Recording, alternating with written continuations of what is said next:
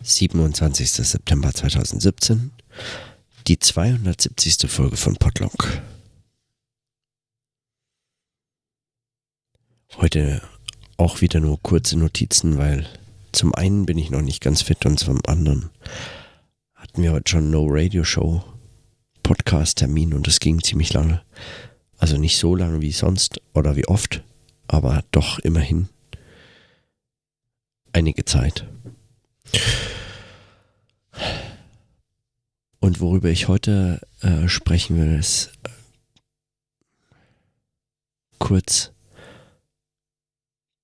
zwei, zwei Beobachtungen. Die eine ist,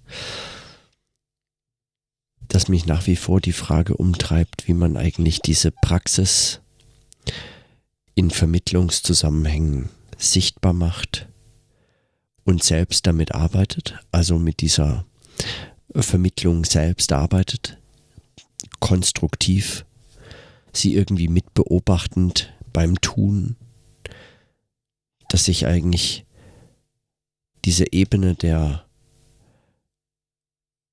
der ja die Materialität eigentlich, wenn man sagen kann. Kann man das sagen? Die Materialität des Arbeitens, des Denkens, Arbeitens und Denkens am Text in all seinen Formen, im Sprechen, im Schreiben, im Hören und im noch nicht hörbaren und ungeschriebenen. So in seinen ganzen Bruchstellen zwischen dem Sicht- und Unsichtbaren, zwischen dem Hörbaren und Unhörbaren und dem Sprechen und Ungesprochenen. Wie man eigentlich mit diesem Verhältnis sich so auseinandersetzt, dass es wechselseitig sich irgendwie ja, zur Darstellung bringt sich wechselseitig Ausdruck verschafft und reflektiert. Und wie man damit auf eine Art und Weise umgehen kann, die, die, die eben dieser, dieser Bruch, dieser Bruchstellen gerecht werden kann.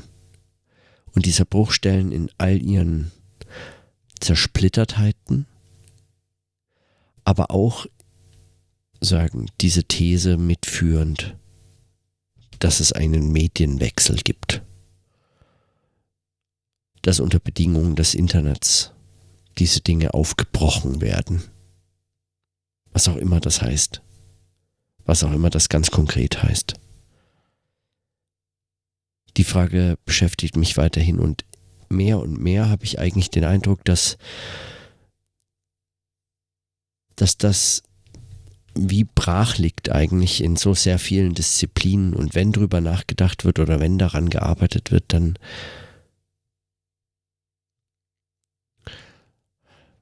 auch nur in, also was heißt nur, aber dann auch in so experimentellen, wenn überhaupt experimentellen Stadien. Oder es wird einfach ignoriert. Wie Verlage es ignorieren, obgleich sie Panik haben die ganze Zeit. Angst vor dem Bedeutungsverlust, Angst vor dem Geschäftsmodellverlust und so fort. Aber es wird dann doch streckenweise ignoriert.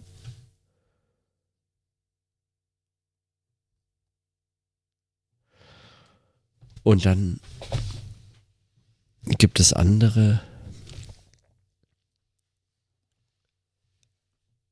dann gibt es andere Beobachtungen, die sich so einklinken, beispielsweise heute. Die Idee, dass man sich doch mal für die ISA-Konferenz in Toronto nächstes Jahr äh, mit einem Abstract bewerben könnte. Die International Sociological Association, glaube ich. Und wenn man sich das Programm anschaut, beziehungsweise die Calls der unterschiedlichen Sektionen oder Gruppen innerhalb der ISA, dann stellt man fest, dass zum einen deutsche äh, Beteiligung sich relativ in Grenzen hält und auch alle möglichen Themen der deutschsprachigen Soziologie und Sozialwissenschaften eher untergehen. Zum anderen aber, dass man überhaupt nichts findet über die konkrete Arbeit von Soziologen. Also Laborstudien waren gestern, vorgestern vielleicht, aber sich darüber Gedanken zu machen, wie man unter Bedingungen des Internets Soziologie treibt, ist vollkommen ohne eine einzige Erwähnung. Auch praktisch passiert da nichts. Es ist kein Aufruf für sonst irgendwas. Es bleibt klassisch bei maximal noch irgendwelche Poster-Sessions. Und das ist ja sowieso das Absurdeste eigentlich, dass man Poster-Sessions auf Konferenzen noch findet. Also, ja, aber dass man auch äh, sonst darüber hinaus nichts hat. Es gibt keinen begleitenden Podcast, es gibt keinen Tisch, an dem aufgebaut würde, wo man sich mal zusammensetzen könnte für Interviews beispielsweise, wie man es von der Subscribe kennt oder von, von anderen Veranstaltungen. Also bei der Subscribe ist es nicht erstaunlich, aber von anderen Veranstaltungen eben auch kennt, wo uns so ein, so ein mindestens so einen soziologischen Makerspace sich vorstellen könnte. Irgendeinen Platz, an dem man mal zusammenkommt und überlegt, hey, was, was machen wir eigentlich mit diesen Technologien? Können wir da nicht auch noch etwas basteln an dieser Konferenz? Können wir nicht eigentlich mit so etwas nochmal anders umgehen? Auf der Konferenz der äh, äh, Deutschen Vereinigung für Religionswissenschaft war das äh, mehr oder weniger für äh, innovativ gehaltene Konzept begleitend eine Art so, so aus Moderationskoffern kennt man das so Zettel verteilt und Stifte und man kann dann so eine Collage erstellen mit Fragen und Themen, die einem so während der Sitzung aufgefallen seien oder während des während der Konferenz kann man dann, dann notieren und dann zu äh, großen Schaubildern zusammenstellen. Und es wirkt alles, also das wirkt alles unfassbar alt und unbeholfen und inspirationslos. Ich meine, wenigstens davon habe ich jetzt auf der ISA-Tagungsseite noch nichts gelesen, dass man da so Karten beschriften kann und dann zu großen Steckbildern an irgendein Brett heften soll oder so. Aber es ist doch, also das macht einen doch fassungslos wenn man sich vorstellt, das wäre so einfach. Man könnte etwas, einfach etwas aufstellen, eine Kamera, ein Mikrofon hinstellen, ein Zoom H6 oder so, ein paar Headsets verteilen, ein Computer, jemanden, der sich damit auskennt, der das bedienen könnte. Das wären einfachste Mittel und man könnte immens spannende Gespräche machen. Warum gibt es einen solchen äh, soziologischen oder wissenschaftlichen Makerspace nicht einfach auf jeder Konferenz, die heute stattfindet? Das verstehe ich nicht. Und warum wird es nicht angekündigt in Programmen? Das 2018 im Juli 2018, das ist noch fast ein Jahr hin. Und das gibt's nicht nichts zu hören, nichts zu sehen.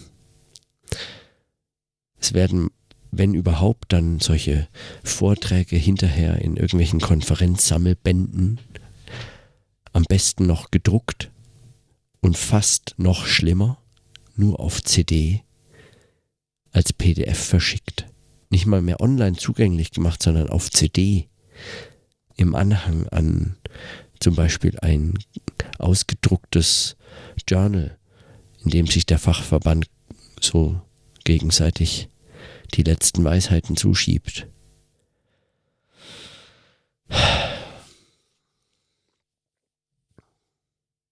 Das sind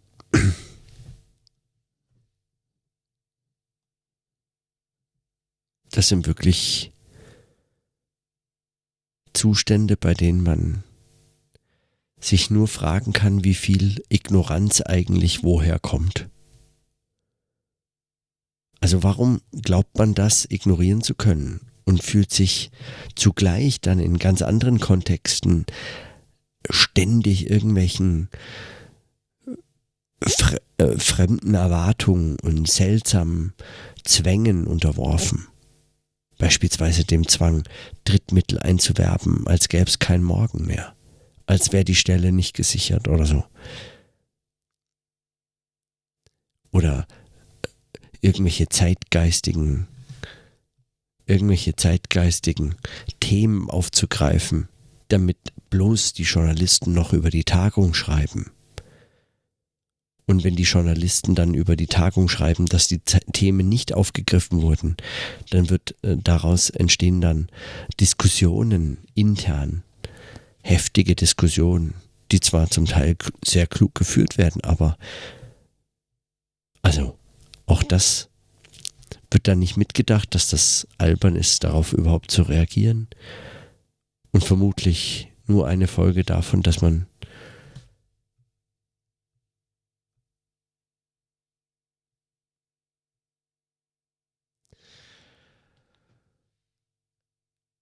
keine Ahnung hat, wie man weitermacht.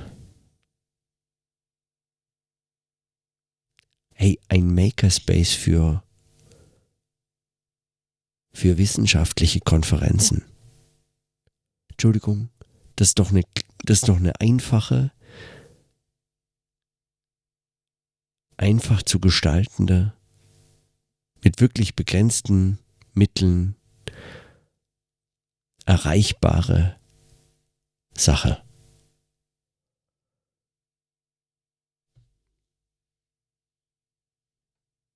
Von den Themen will ich gar nicht erst anfangen zu sprechen. Die waren so unterirdisch. Das ist unglaublich.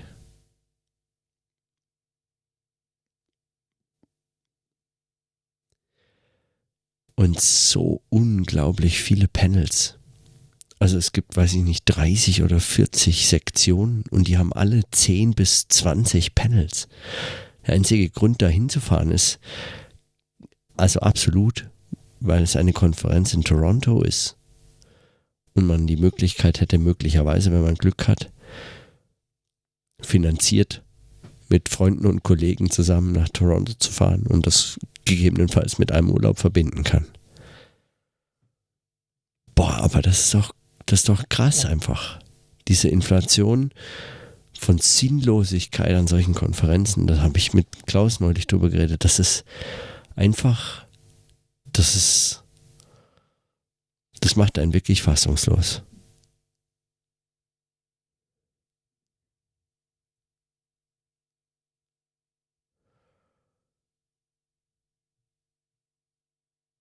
Aber die Praxis, nochmal sich anzuschauen, wie diese Arbeit geschieht. Dazu hilft es natürlich auch, sich zunächst zu entrüsten über, über das, was verpasst wird oder was nicht geschieht. Aber man kann es auch machen. Und ich denke, da, da liegen Fragen verborgen, die aus noch nicht ganz nachvollziehbaren Gründen, also für mich nicht ganz nachvollziehbaren Gründen, einfach nicht aufgegriffen werden. Ganz praktische Probleme und zugleich damit verbunden inhaltlich konzeptionelle, wissenschaftliche Reflexions, also wissenschaftsreflexive Fragen, offene Fragen, auf die es vielleicht auch nicht einfach eine einfache Antwort gäbe, aber die zu stellen es zumindest doch lohnen würde. Und man kann viel dann über Wissenschaft und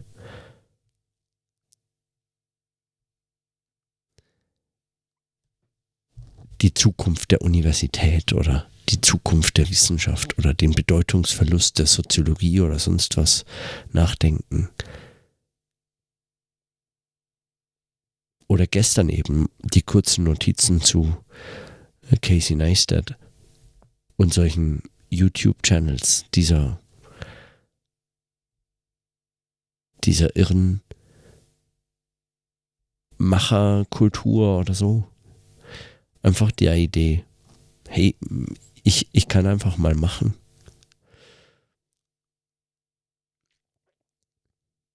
Das geht ja völlig an so Fächern wie der Soziologie geht sowas völlig vorbei. Zumindest ist mir das auf keiner Konferenz bisher je begegnet, dass man. Ich meine, man sieht es ja gut, das ist kein wahnsinnig äh, aussagekräftige Sache, aber man sieht es ja daran, was äh, an solchen Tagungen getwittert wird. Oder wer das überhaupt versucht. Oder verblockt. Ich meine, bei der DGS-Tagung äh, äh, letztes Jahr. War das letztes Jahr? Oder dieses Jahr? Letztes Jahr. Da gab es immerhin diesen, diese äh, Splitter auf Soziopolis. Das fand ich schon mal eine sehr, sehr gute Sache. Aber das ist immer noch in so einem klassischen, sozusagen ein fachinternes Feuilleton, Schrägstrich Kommentarspalte gewesen. So nach dem Motto, ey, wenn das Feuilleton nicht die ganze Zeit über uns schreibt, als gäbe es nichts Wichtigeres als die Tagung der Deutschen Gesellschaft für Soziologie, dann machen wir das einfach selbst. Wir können sowieso besser schreiben. Außerdem lesen wir uns lieber selbst. Gut, wir lesen uns auch gerne im Feuilleton. Aber können wir selbst. Nein, aber allem, äh, aller äh, spöttischen Kritik zum Trotz war es trotzdem eine gute Idee. Also das schien mir zumindest ein, ein, ein kluger Versuch. Gerade weil man sich damit auch unabhängig machen kann von Journalisten, die sich schon bei, bei Interviews, wenn man sie dazu nicht mehr bräuchte, beleidigt fühlen, weil sie in ihrer Kompetenz beschnitten wären oder so. Als wäre das schon ein journalistischer Beitrag. So ein Interview. Ich habe viel Fragen gestellt, davon keine einzige kritische. Vielen Dank fürs Interview. Ich bin's, der große Journalist. Das sind trotzdem gute Versuche, aber da muss doch mehr drin sein. Das ist mir nicht so, das ist mir ein absolutes Rätsel. Und dann habe ich äh, neulich, also das sind jetzt einfach nur so lose Beobachtungen, die so aus unterschiedlichen ähm, Ecken kommen ein Heft jetzt zu Beginn des Semesters bekommen und zu Beginn meiner Anstellung an der Uni Bern. Ein Heft zur Hochschuldidaktik. Das war hochspannend, zum einen, weil die angebotenen Veranstaltungen sich wie bei Hochschuldidaktik üblich auf irgendwelche Spielchen, Methoden, für den Unterricht konzentrieren. Aber so eine Sache war zumindest interessant. Es gab eine App, dass man sich, glaube ich, sogar auf sein Smartphone runterladen kann, dass einem, wenn man gerade mal Lust hätte, so einen Impuls bräuchte für ein Seminar oder so, gerade nicht weiß, wie man jetzt irgendwie diesen Text anschaulicher gestalten sollte oder diese Diskussion interessanter gestalten oder so dann kann man sich mal kurz zwei, drei Inspirationen zu so Methoden holen. Da braucht man auch kein Seminar für. Man hat es ja einfach dabei. Das finde ich gar nicht schlecht. Aber zu anderen Sachen kaum etwas. Es gab professionelle Videobearbeitungsseminare, wie man Lehrvideos macht. Für MOOCs oder so. Vermutlich. Also Massive Open Online Courses das ist noch das Einzige, was man sich an Wissenschaftsvermittlung irgendwie gerade vorstellen mag. Aber keine Veranstaltung zum Bloggen, nichts zu Podcasts, selbstverständlich. Nichts, was wirklich so ein, so ein, ein Machen beinhalten würde, auch vom Konzept her nicht. Da gab es dann Profis der Videoschnitt, des Videoschnitts oder der Bearbeitung oder so, die dann einem etwas erzählen, wie das laufen, zu laufen hat. Dass man das nicht braucht, weil man einfach einen YouTube-Kanal aufmachen kann und es hochladen, es kostet nichts. Kann man einfach machen. Passt überhaupt nicht in dieses Konzept. Das passt vor allem auch nicht in das Konzept, wenn man sich vorstellt, für Mitglieder der Universität Bern ist diese Hochschuldidaktik kostenlos. Für alle anderen kostet es äh, zigtausend Franken. Als Flatrate wäre das zu verstehen. Ich habe schon wieder vergessen, was für ein absurder Betrag es war, aber ich glaube irgendwas wie 10.800 Franken oder so für die Flatrate Hochschuldidaktik. Wenn man nicht Mitglied ist, also an wen richtet sich das? An Doktoranden, die keine Mitarbeiter sind, aber wissen, dass sie unter heutigen Anstellungsbedingungen solche Hochschuldidaktikkurse vorweisen müssen? Oder was?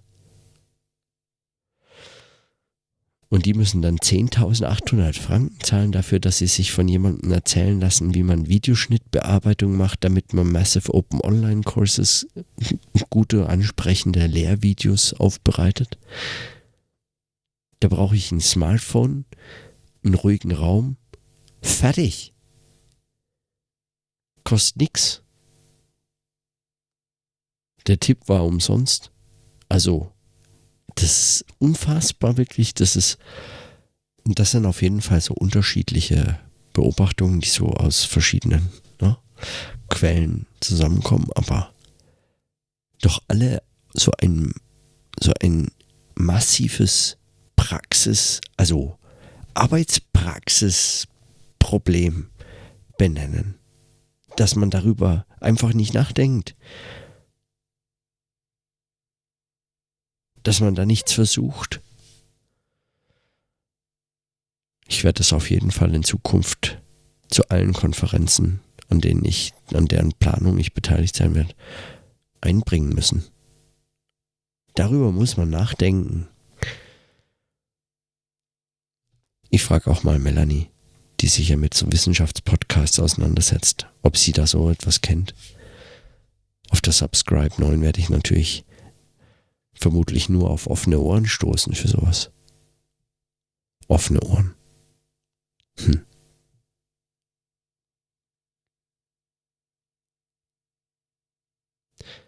Aber gut. In diesem Sinne erstmal. Bis morgen.